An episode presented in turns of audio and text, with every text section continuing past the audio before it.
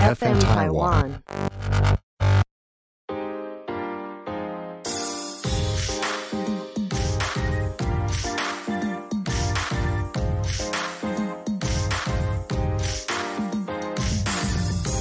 Hello，欢迎收听医生 Medical 的 Podcast 节目《医生的 Clock》，我是 Wilson。我是 J 卡，医生 Medical 是一个分享医学知识的平台，我们会观察生活中医疗或是健康的大小事，然后以轻松简单的方式来和大家分享正确的生活习惯。正确的生活正习惯。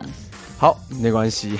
在开始节目之前呢，我要跟大家介绍一下医生的 Clocks 的制播伙伴 FM 台湾。FM Taiwan，FM 台湾是一个 podcast 节目的声音创造团队，也是一个能让你发光发热的平台。所以，如果你已经是 podcaster 的话，欢迎你与 FM 台湾联系，与自己跟节目找到更多广告与赞助曝光的机会。欢迎 IG 搜寻 FM 台湾底线 Podcast。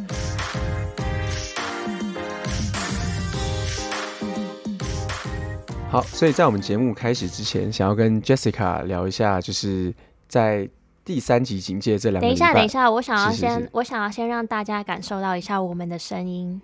声音有哪里不一样吗？对啊，大家有没有觉得我们今天的声音特别的不一样，特别的有磁性？这个是要感谢我们正成集团的 Jeffrey，呃，就是我朋友，他赞助了我们两支 Rode 的呃 USB mini 的麦克风，可以简单的插在我们的电脑上面，直接把就是录音室 quality 的这个声音品质带给大家。所以谢谢 Jeffrey。对，我们今天真的很兴奋，终于有麦克风可以来录音了。对，不然我们之前，我们之前都是抱着电脑，然后这样子超级困对着电脑，讲，然后可能 Jeffrey 听我们的音质也听不下去，我们还要躲在衣橱里面这样讲，因为衣橱的衣服可以收音。真的，但是呀，很谢谢 Jeffrey，让我们现在的听众可以有更好的 podcast 的音质。那这边也就是感谢正成集团给我们的赞助。那在下一个部分的话，就是要跟大家讨论今天的正题。所以呢，在第三集警戒，我相信在大家日常生活改变当中呢，也会发现，就是宅在家里的时间比一般的在外面的活动时间还要更长了。长很多啊！那 J 卡，你觉得这三个礼拜长超多的？我的天哪，我都已经有没有感觉过到有时候都不知道星期几是星期几了。真的，我也差不多，就是礼拜一到礼拜天都不知道是就是礼拜几是礼拜几这样子。对，啊，对啊。那你觉得在这一阵子你宅在家里，体态有改变吗？没有，没有是吧？看起来好像有，我觉得 没哦，有有有，对，所以就看起来好像好像真的是有一点改变了。那这个部分的话，你觉得最大的改变是什么？最大的改变哦，对啊，就是变胖啊，变胖是吧？变胖啊，然后嗯，变变肉有明显就是变松啊，有变松嘛？就是感觉好像没有，因为都没有办法有时间去双下巴好像已经快要变成三下巴了。快变三下巴，不知道这个是不是你 你的问题？如果是的话，也欢迎在我们的 IG 留言。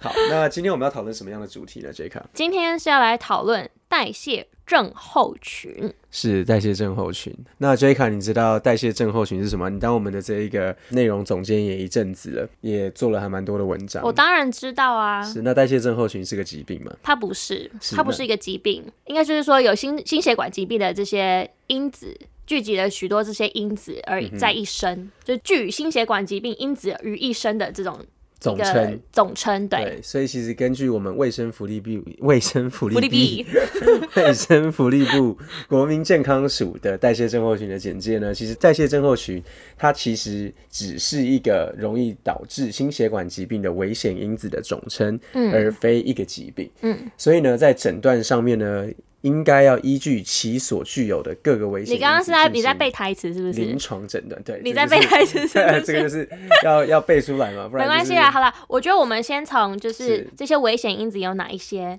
就是请 Wilson 来跟大家分享。好啊，所以到底是有哪一些危险因子会让你成为一个代谢症候群的患者呢？嗯其实主要的话，我们用简单的来看啦，用非常非常简单的来看，其实基本上就是胖。OK，、胖嗯就是用这种你有变胖啊，然后它后面所衍生出来的东西来看的话，可能会比较想想法上会比较快一点。所以第一个的话就是腹部的肥胖。那在这个台湾的指引里面呢，我们知道说，男性的腰围如果大于九十公分，也是所谓的三十五寸，大于等于九十公分；女性的腰围大于等于八十公分，又是三十一寸的话呢，它就是这个所谓的腹部肥胖。所以，我们等一下会提到有总共有五个危险因子，如果有三项的话，你就是有代谢症候群。所以，刚才已经讲完腹部肥胖的部分，男生九十公分，女生八十公分。那第二个的话是血压偏高。第三个的话是空腹的血糖偏高，或者是第四个是空腹的三酸甘油脂偏高。OK，然后呢，再来的话就是高密度脂蛋白。如果变低的话，它就是总总体来讲就是这五个危险因子来组成。所以里面如果有符合三项的话，你就是代谢症候群。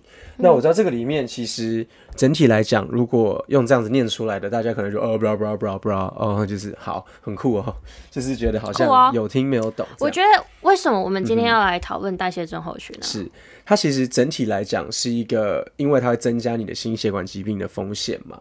那当然，这最近这一个疫情的关系，其实大家也很在意，就是说，我想我们不论是我们贴文，或者是我们的听众朋友，可能其实在现在的这一个坊间的媒体当中，都已经有看到说，如果有肥胖，或者是有一些慢性病的病友，哦，可能包含像呃刚刚有提到的，就是高血压、糖尿病等等的肾脏疾病、癌症等，这些其实都会增加你在染新冠肺炎的这个。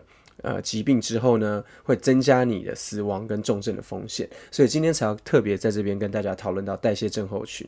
而且在我平常做这个健检的这个过程当中，也确实发现有很多的现代的上班族，或者是在呃各个领域工作的朋友们，其实都有这样子代谢症候群的这种感觉。好，就是平常在这个一般的做理学检查的时候，就可以看得到他们有这样子的问题。抽血检查出来之后，也是大概都是看得到，大概。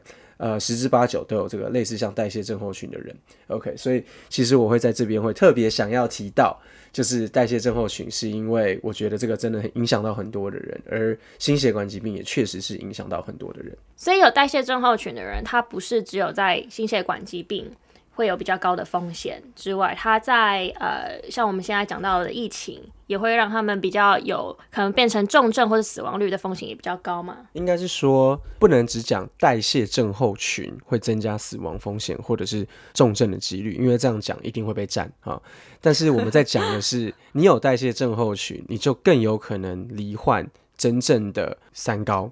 OK，例如说高血压、糖尿病、高血脂啊，或者是呃肾脏病。心脏病等等的，那这些刚刚所所谓的三高，跟真正的这个诊断性的这种慢性病，像刚刚说肾脏病、心脏病等等的，都会在增加，就是新冠病毒感染后的。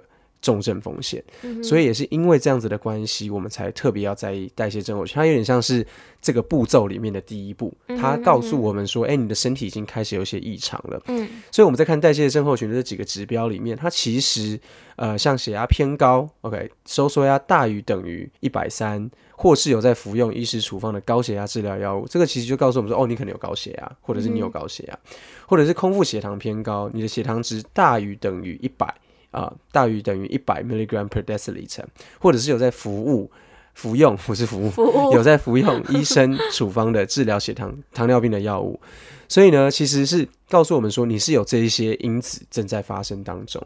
那你有这些因子，像刚刚有提到血压、血糖的部分，其实就已经算是在这个增加新冠重症风险的那些呃危险因子里面嘛，像糖尿病啊、高血压等等的，所以这个就是特别要在提醒的这样子。OK，对，所以刚刚提到的三高就是血压高、血糖高，还有血脂高。对，然后呢，再来的话就是在代谢症候群的指标里面，还有特别提到高密度脂蛋白比较低这个部分。OK，那这个其实就是告诉我们说你是有一个所谓的呃血脂异常，就是说如果你的三酸甘油脂血血液中的三酸甘油脂偏高，然后你的血液中的这个高密度脂蛋白偏低的话，告诉我们就是你有这个血脂异常的可能，这样叫做 dyslipidemia。所以这个也是要需要靠抽血才可以知道结果的吗？没错，这个是要抽血才能比较知道的。那因为刚刚说的这些指标呢，用听的可能会觉得说，哎。听不太懂哦，或五不飒飒。这个部分的话，欢迎大家到我们的 IG，我们其实已经制作过一个叫做代谢症候群的贴文，里面已经帮大家整理好很好的一个图片，简单的用一张图就让大家看得出来代谢症候群有哪几个指标是需要注意的。这样子。好，所以 Jessica 刚刚已经讲到说有哪三高，那 Jessica 再讲一次吧。身高高是，颜值高是，薪水高。那我也真的超级希望是三高的，对。但在医学上的三高讲的是高血压、高血糖跟高血脂。OK，所以呢，这个部分就是大家在生活的呃习惯上面，包含有多运动，然后呢饮食的选择很健康的话，其实都可以避免这三高的发生。哦，OK，那这样子的话，我就要想，我就要来问啊，那那我们为什么会得到代谢症候群？嗯哼。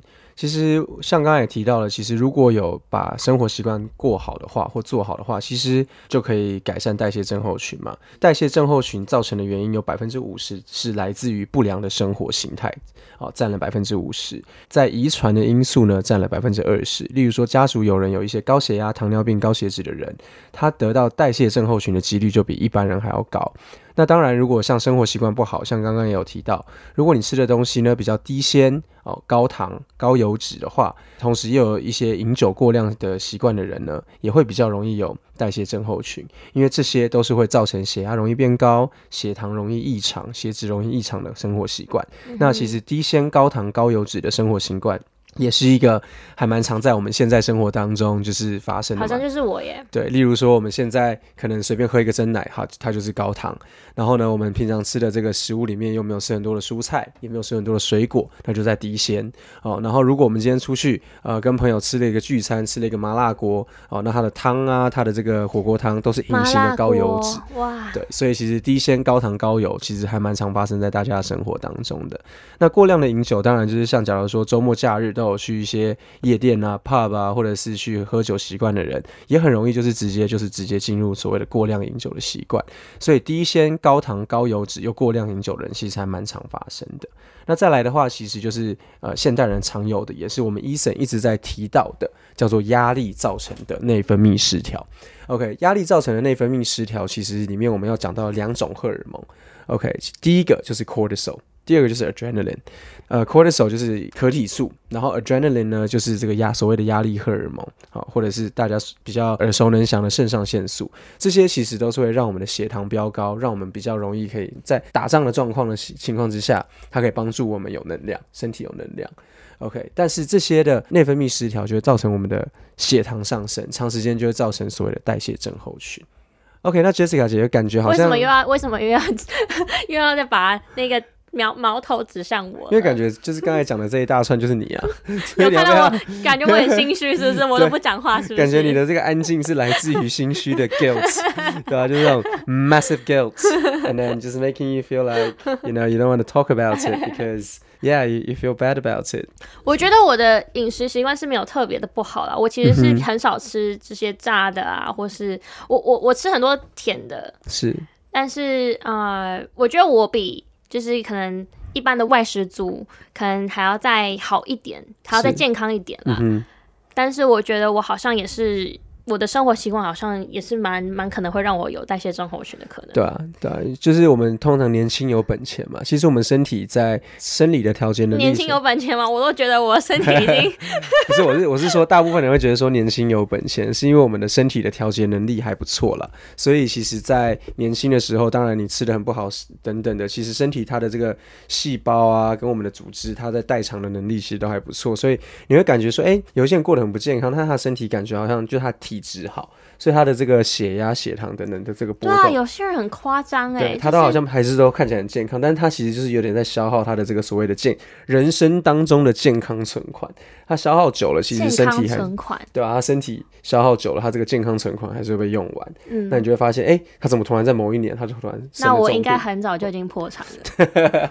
有可能，所以你要开始透过在改善你的生活习惯，再马上的去帮你的健康存款存钱嘛。那这样子的话，你刚刚说压力也是一个因子嘛？对。那如果是常熬夜呢？常熬夜也是，熬夜也熬夜也是一个也是一个因子。像在这个端午连假的过程，是追剧追，我都已经觉得我好像我我都在调时差，不知道调到哪个国家去了。就是都是早上四点的睡，是不是？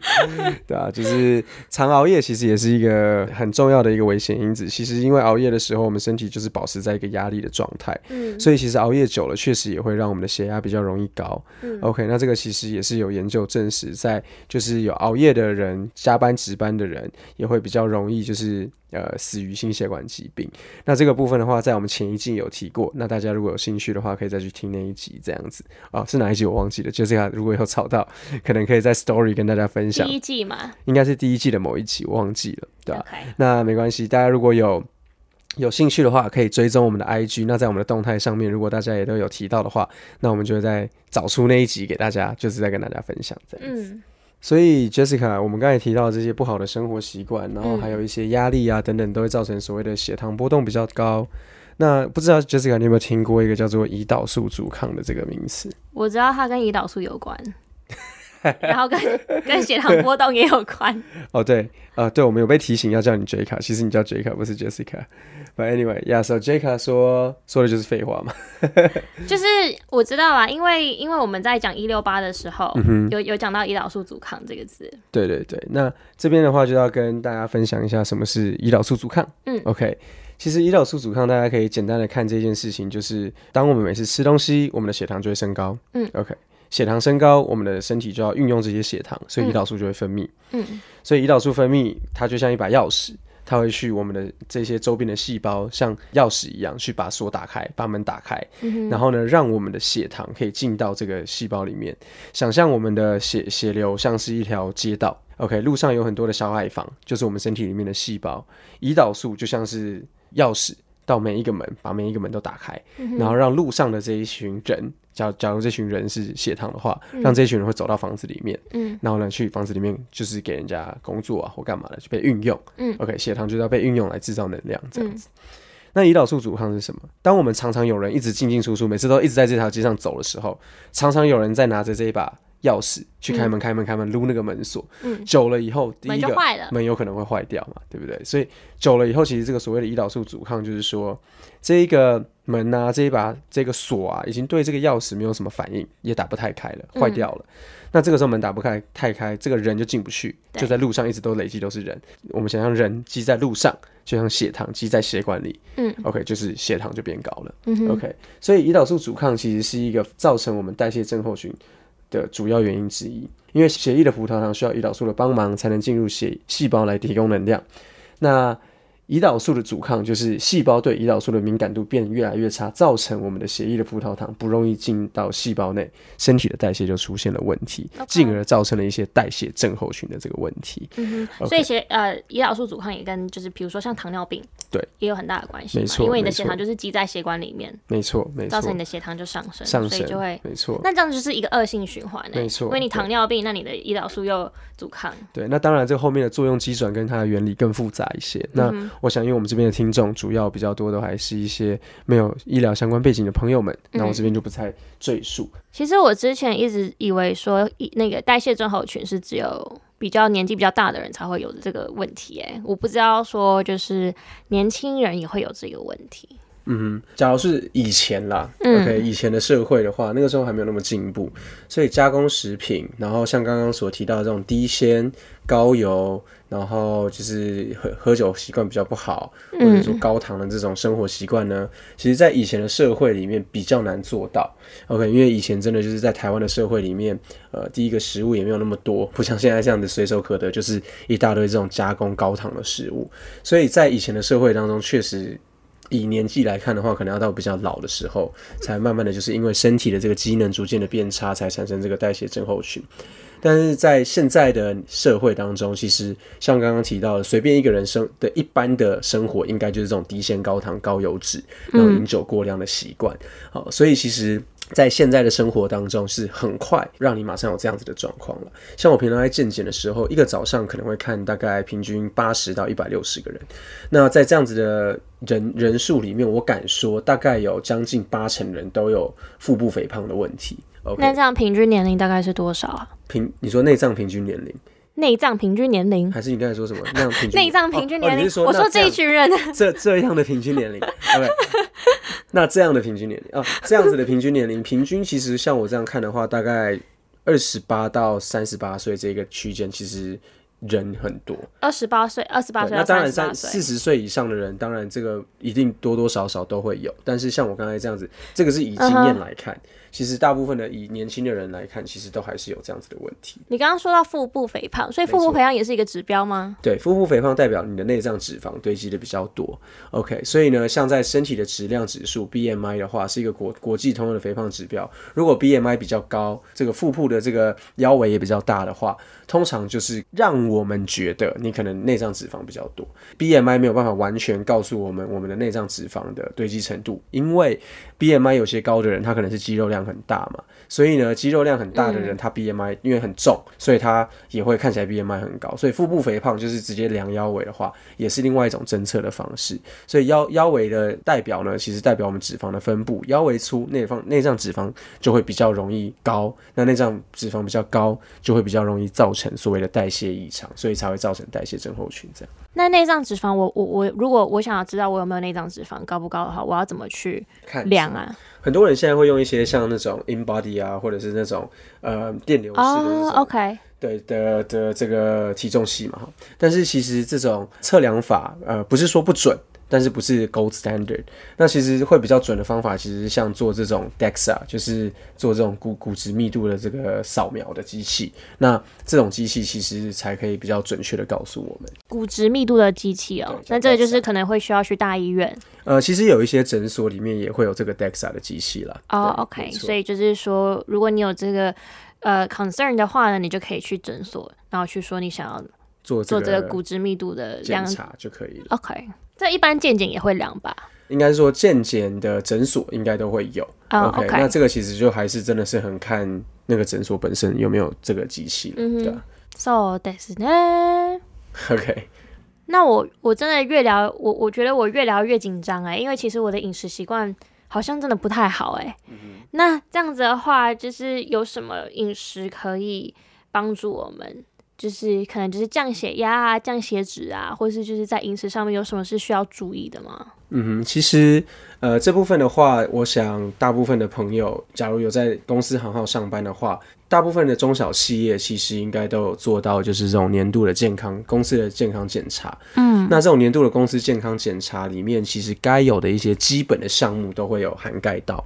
所以呢，如果有做年度的公司检查的朋友，当然就是可以透过这样的健康检查的报告来了解自己的身体的状况是不是有这些问题。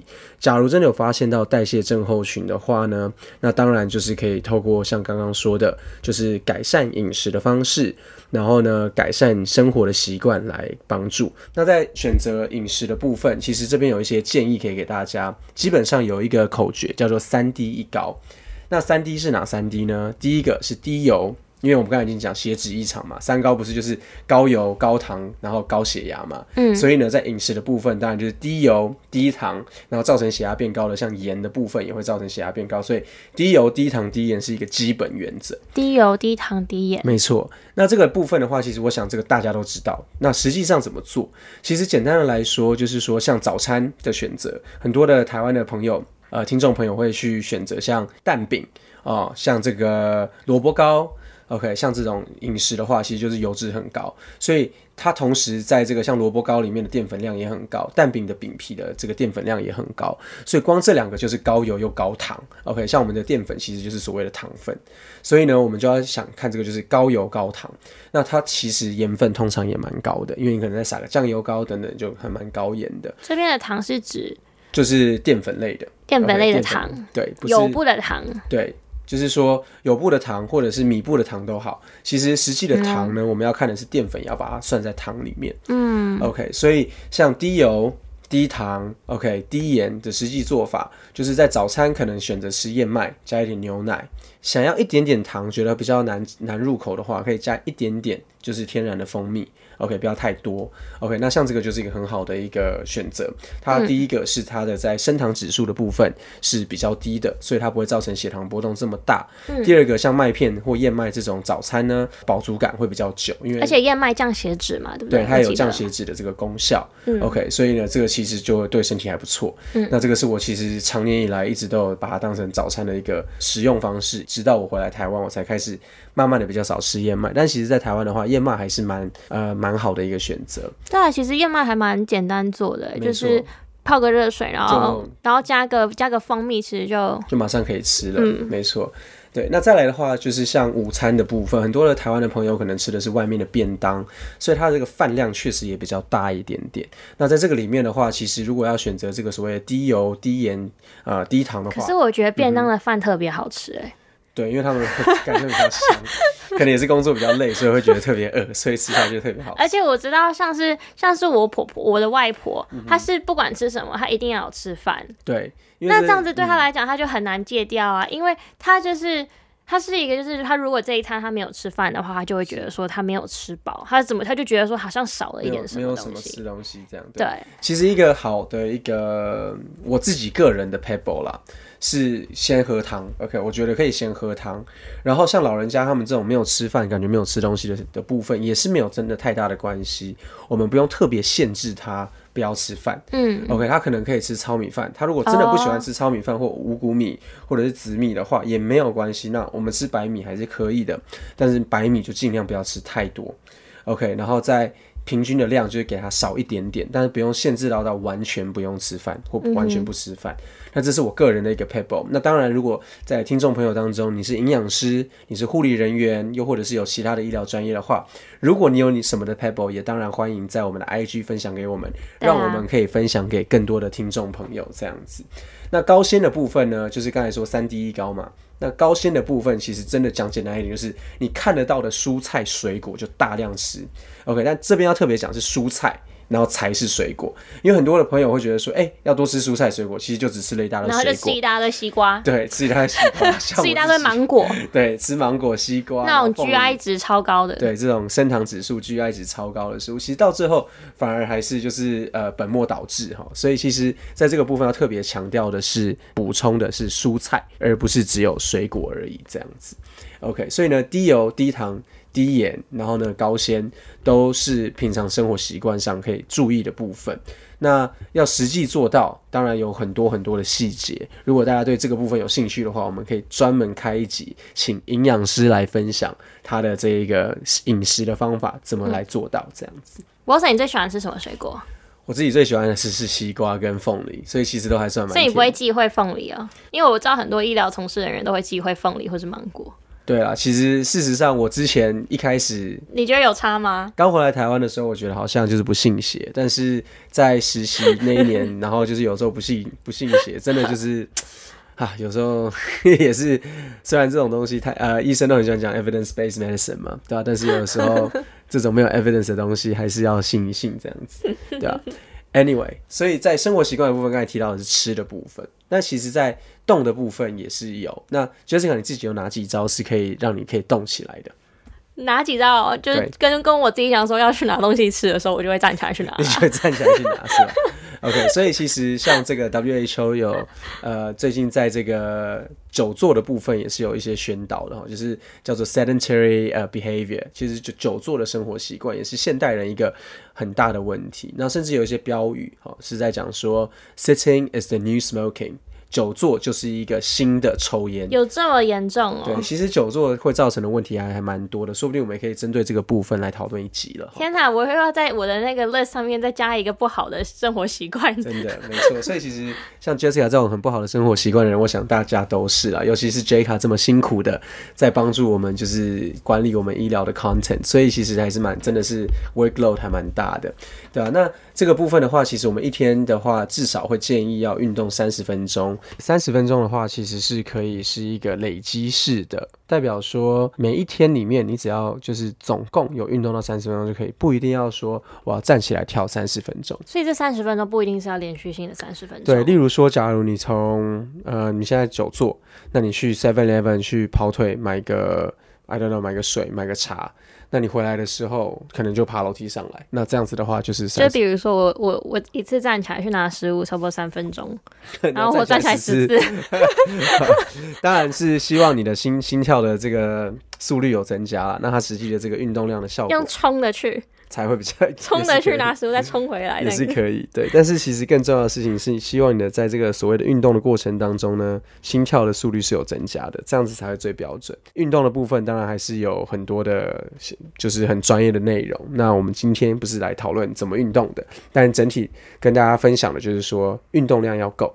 然后活动量要够，我自己个人的话是还蛮推像就是简单的跳跳大字跳，简单的做做深蹲、弓箭步等等的这些运动，我觉得都是一个在家里很简单可以做得到的。可能一次做个五分钟，每次休息工作区间休息的时候就做一下的一些小运动，这样。尤其现在是疫情，然后很多人都在家 work from home 嘛，对，那就是工作工作这样子再起来，然后差不多做个五分钟的运动，然后再回去，没错，而且这样子血液循环会变好，头脑也变比较清楚，也可以帮助你在工工作上面的效率也可以提升，这样。没错。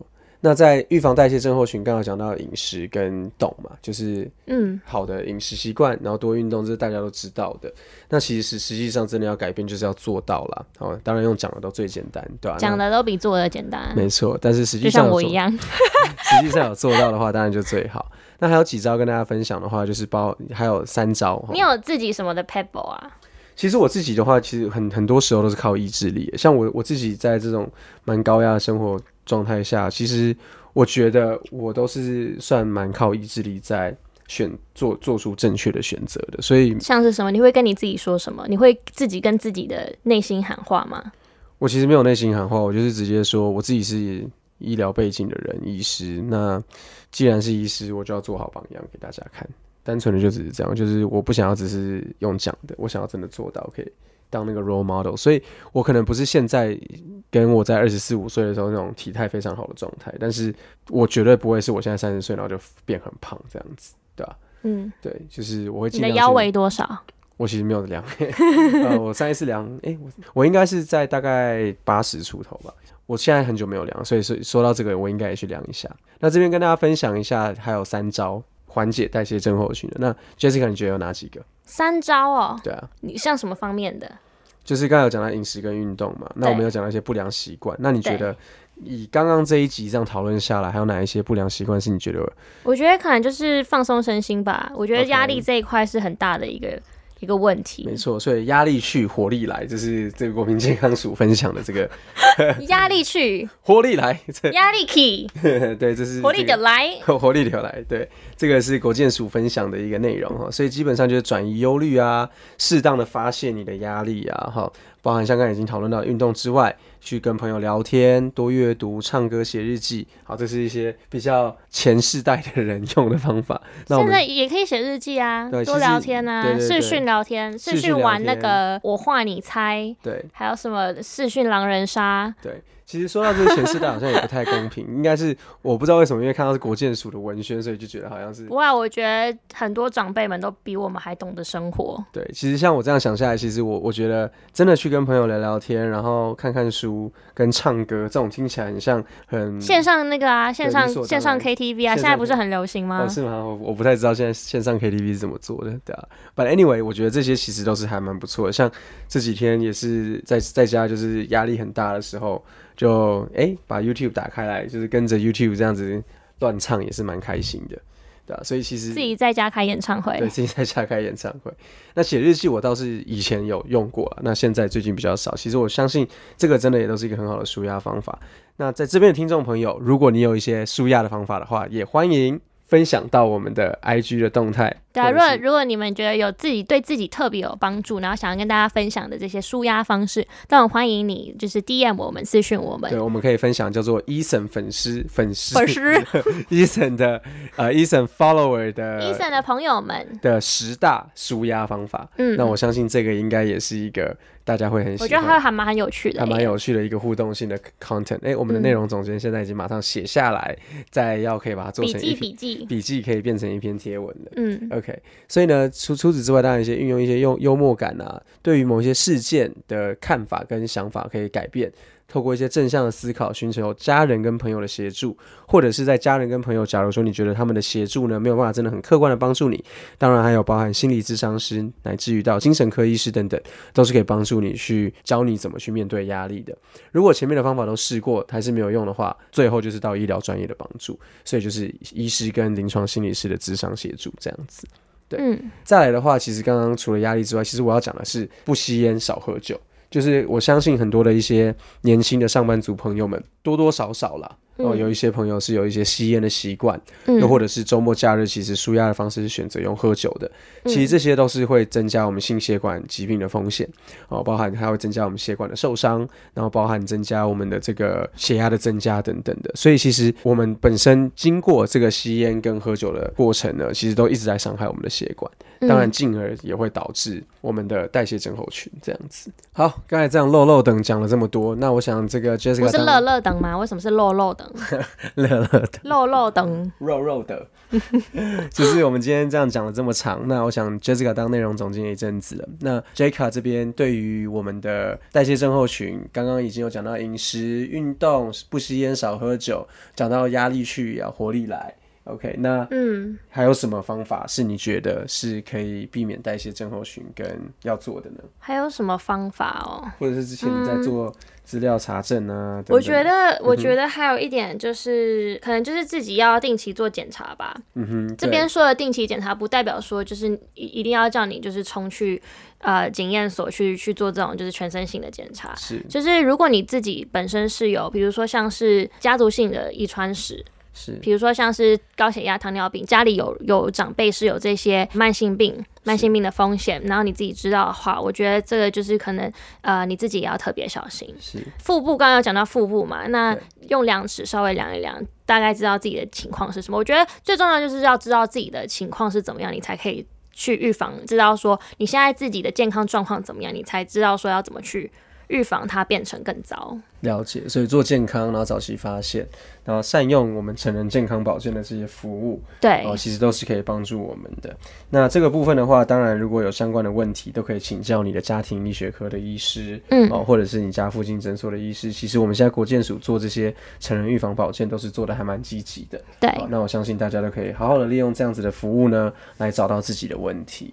那这边呢，在最后还是想要提醒大家，我们今天之所以为什么要来讨论代谢症候群，就是因为呃，代谢症候群还有肥胖都会增加我们罹患心血管疾病的几率，也会增加我们就是疫情期间如果罹患新冠肺炎，得到新冠肺炎，也会造成我们的重症还有死亡的风险。因为有代谢症候群，就会增加这个心血管疾病的几率，而心血管疾病就会增加我们的重症跟死亡的风险。它虽然不是一个直接的关系，但是就是有 step by，就是一个 step 对，像 Steps 这样子呀、嗯。还是希望透过这一个 Podcast 来跟大家呼吁，就是说要好好的把生活习惯养好。嗯。那除了疫苗施打之外，我们知道说，其实呃这些不好的生活习惯所造成的慢性病，都是会增加我们的重症跟死亡的风险。嗯。啊、那当然年纪是一个不可抗力的因素，所以我们没有办法改变我们的年纪，但是可以改变的是这些因为生活习惯所造成的这些呃三高啊，跟这些慢性病跟心血管疾病。好、那如果可以的话，我希望大家可以在听完今天的 podcast 之后，就是开始努力的把自己的生活习惯过好。好，那我们今天的节目就先到这边。我们每周也都会在 IG 上定期分享不同的医疗健康知识，欢迎大家在 IG 搜寻医生 Medical 你的医生朋友，还有 FM 台湾底线 Podcast。感谢大家今天收听今天的节目，我是 Wilson。我是 J 卡。如果你也喜欢我们的 podcast 的话，欢迎在 Apple Podcast、First Story 还有 Spotify 订阅我们。然后在 Apple Podcast 也可以给我们五星评分，或是留言给我们。那我们就下次再见了，拜。拜拜。